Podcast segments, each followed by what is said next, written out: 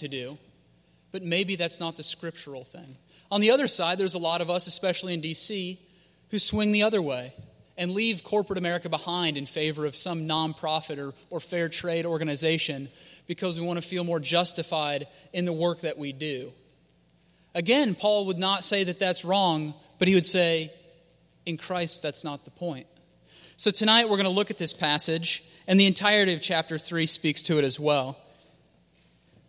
But it's not, it's not meant to be a social overhaul. Paul's not trying to change these systems and structures. Rather, he's inviting us, God's people, to be the change we want to see in the world. The revolutionary truth of the gospel is given to us. And as we learn to live in the hope and fullness of Christ, we come to a point where it transforms not the work itself, but the way we view and carry out that work. That transformation happens in this passage in two primary ways. In Christ, we have a new attitude about our work. And secondly, we have a new motivation for our work. Let's pray for God to speak through this tonight. Heavenly Father God, as we come to you, as we come to the foot of the cross, and we say thank you, we, as we learn to live in gratitude of what you've done for us, God, I ask that you might speak through these words, through this sermon, that we might begin to think about work differently. God, use this time to change our hearts and to speak to us. In your name we pray. Amen. So, the first way that we are changed in Christ is our attitude about work. Right? Paul doesn't encourage a revolt in verse 22. He doesn't say, you know, rise up and march, let's take it to the hill. He says, obey. The first thing he says to a group of people who say, What now? What now in the freedom of Christ does that mean for us as slaves? And on the other part of the room, us as masters. He says, Obey. He doesn't challenge the systems of the day, but he speaks directly to the Christian heart. Christian employees and employers, through this, we hear our call to be obedient employees, to be the best employees. Not only when the boss is watching, not only when he's peering over your shoulder, not to win his favor, not for a promotion or a pay raise,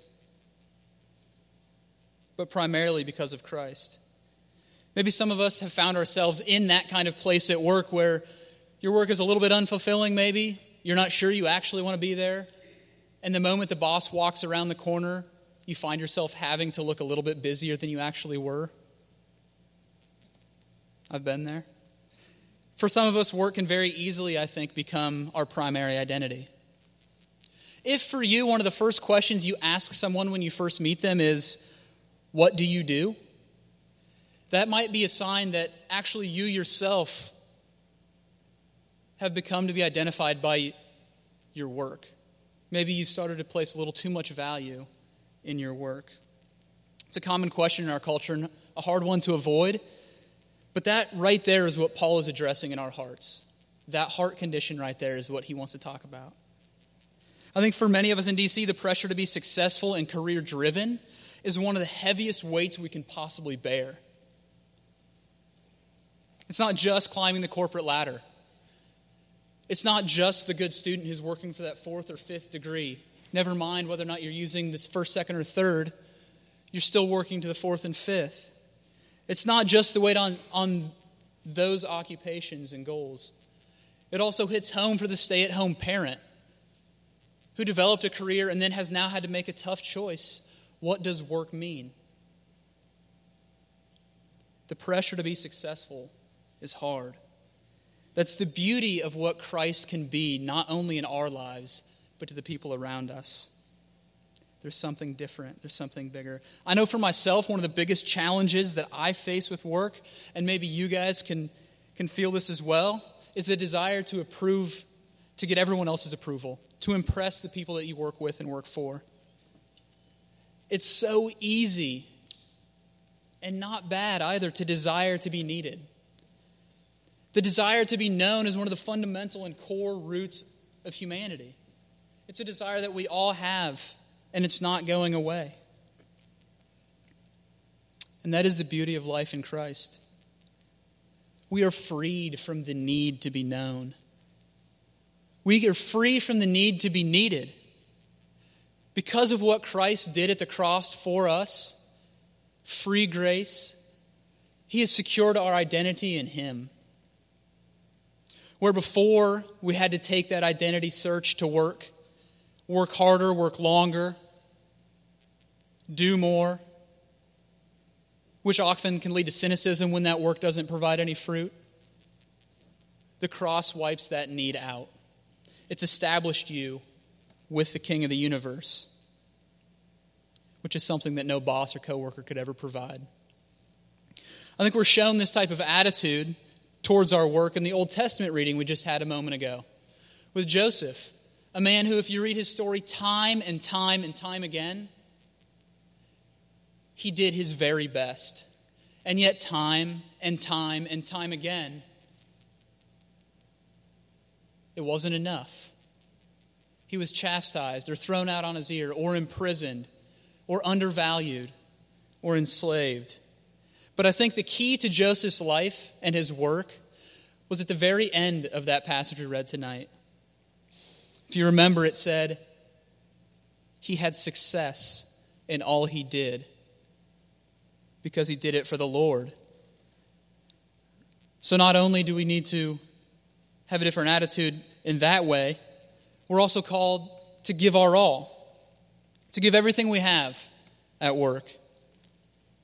Now, there's a road worker, all right? I worked in road construction for a year or so of my life, and I can vouch for this man's sentiment and his desire.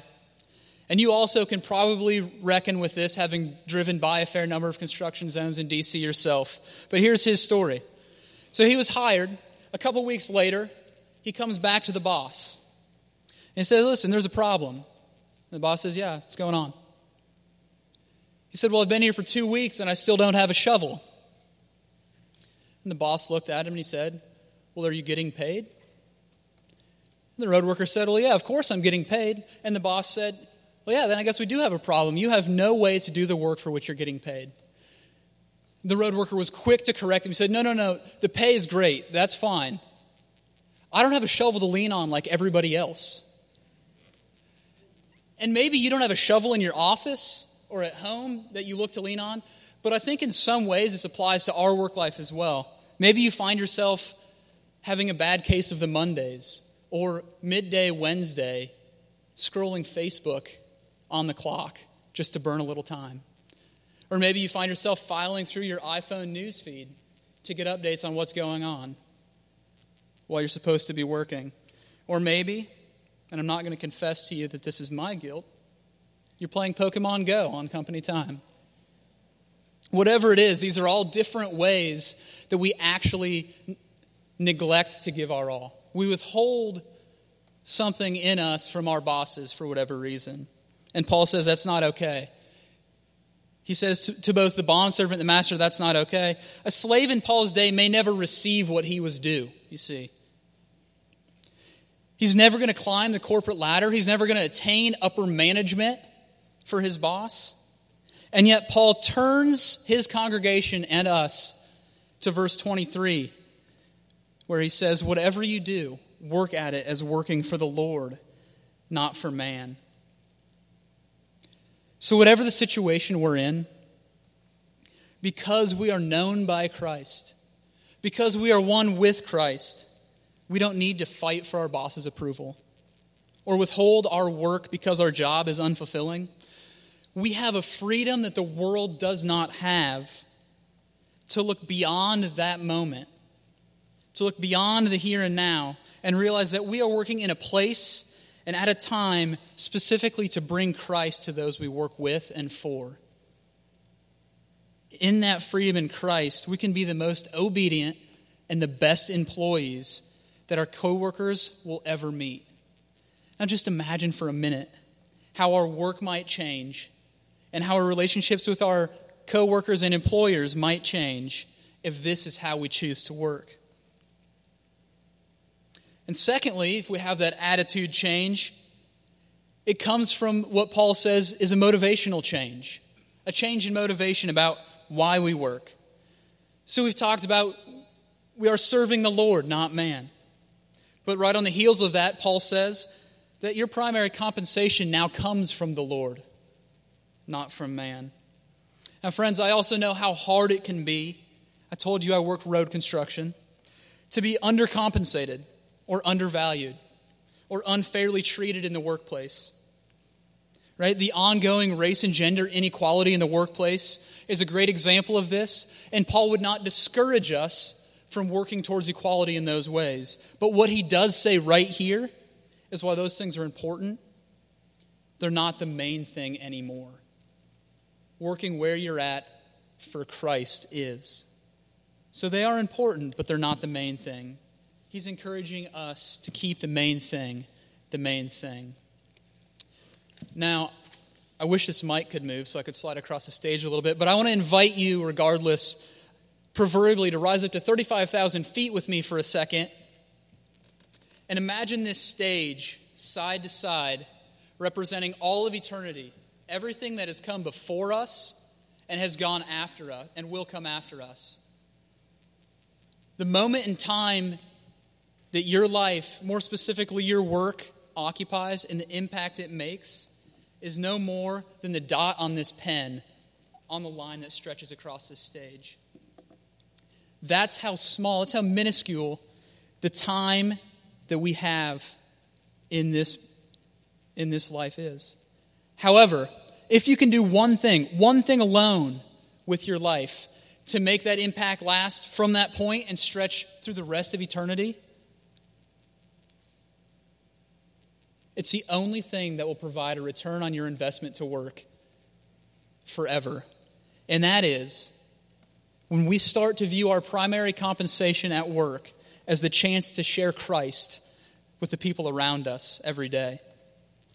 And I'm not just talking about the words that you say. I'm not trying to raise up a crew of evangelists in the workplace tonight. I'm not trying to tell you how to say the right things or when to say them. No, Paul primarily is saying here it's not your words, it's how you work.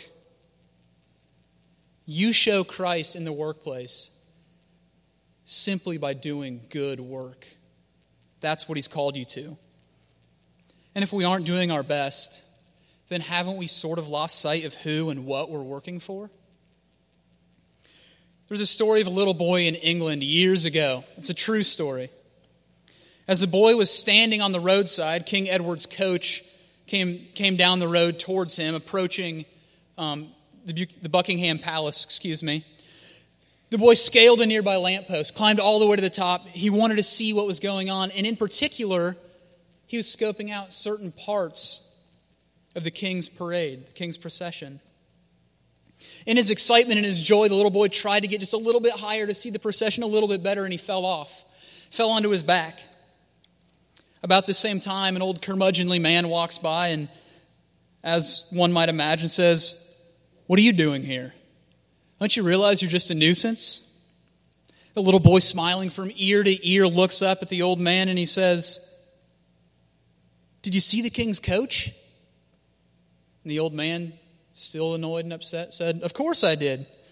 The little boy, smiling even brighter, looks back at the old man and he says, Did you see the lampposts on the king's coach?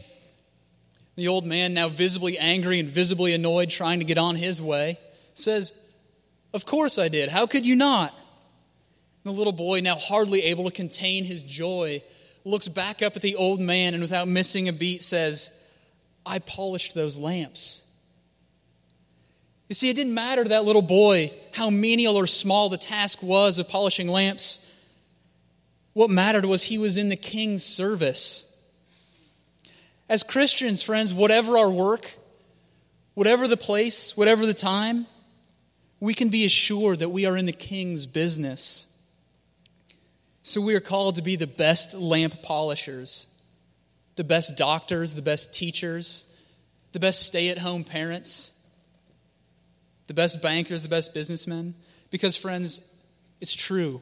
You are now in the king's service. One man who's committed his life to working in the king's service is a man named Hans Hess. Maybe you've heard of him. If not, maybe you're familiar with his restaurant, Elevation Burger. If you're not familiar with it, I would encourage you to familiarize yourself with it because it's wonderful food. But I don't want to tell you just about Elevation Burger. I want to tell you about Hans Hess real quick. Hans came from California years and years ago to take a job on Capitol Hill working for a congressman.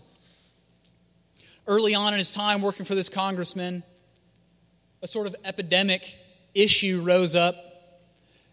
And from sort of out of nowhere, children across the country were no longer receiving the vaccines the way their bodies should. Their, their bodies were rejecting the vaccines. It was actually making them sicker than it was helping them. And this congressman, congressman challenged Hess, Hans Hess, to figure out why.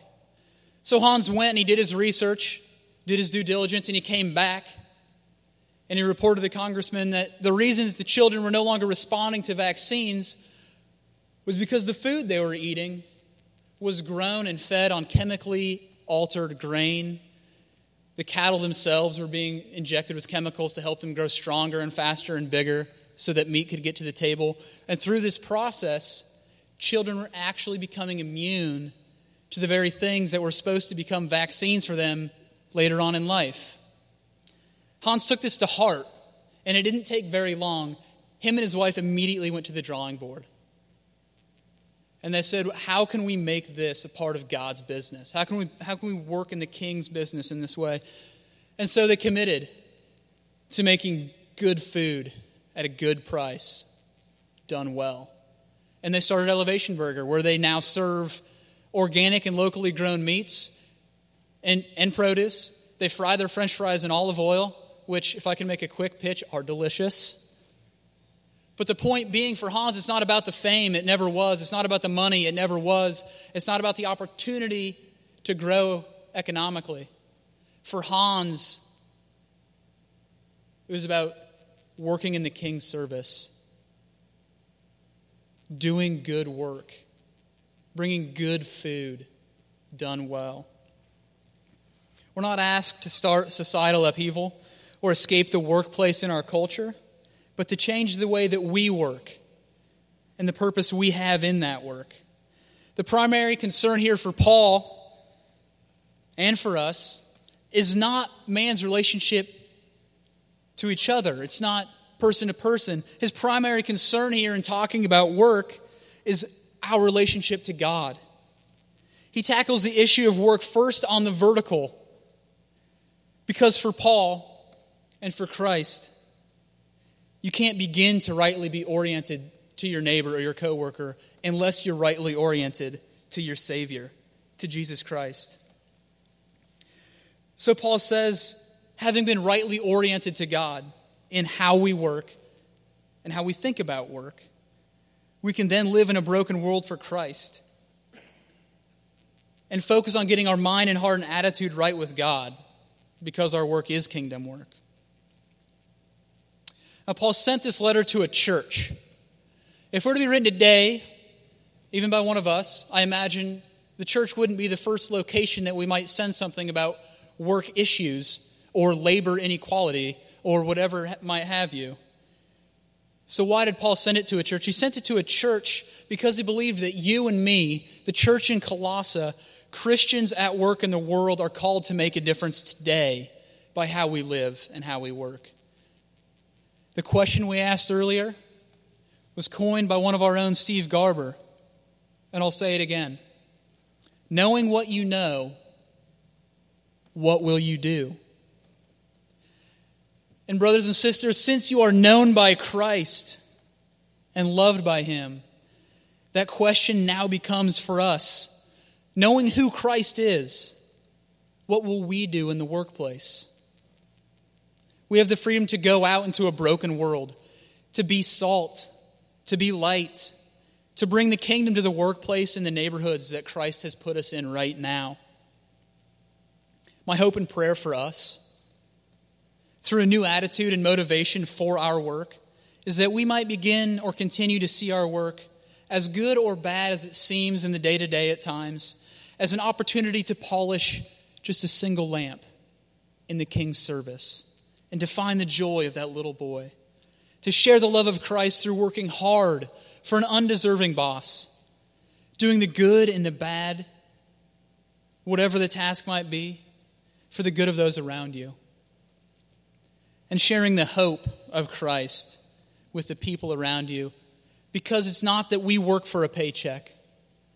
It's not that we work for a title or a promotion, but for a God and a King of the universe that has given you His everything.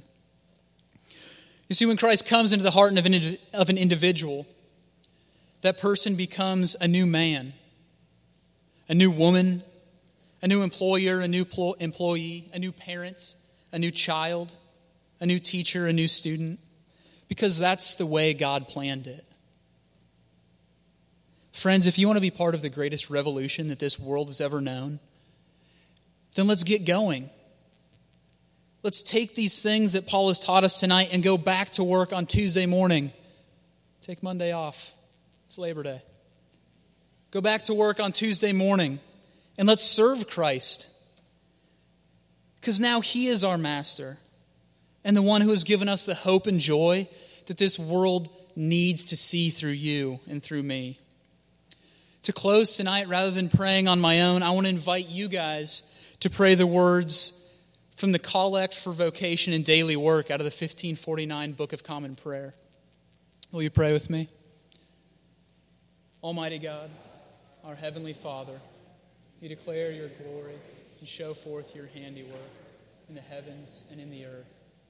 Deliver us in our various occupations from the service of self alone, that we may do the work you give us to do in truth and beauty and for the common good, for the sake of him who came among us as one who serves, your Son, Jesus Christ our Lord who lives and reigns with you in the Holy Spirit, one God, forever and ever. Amen.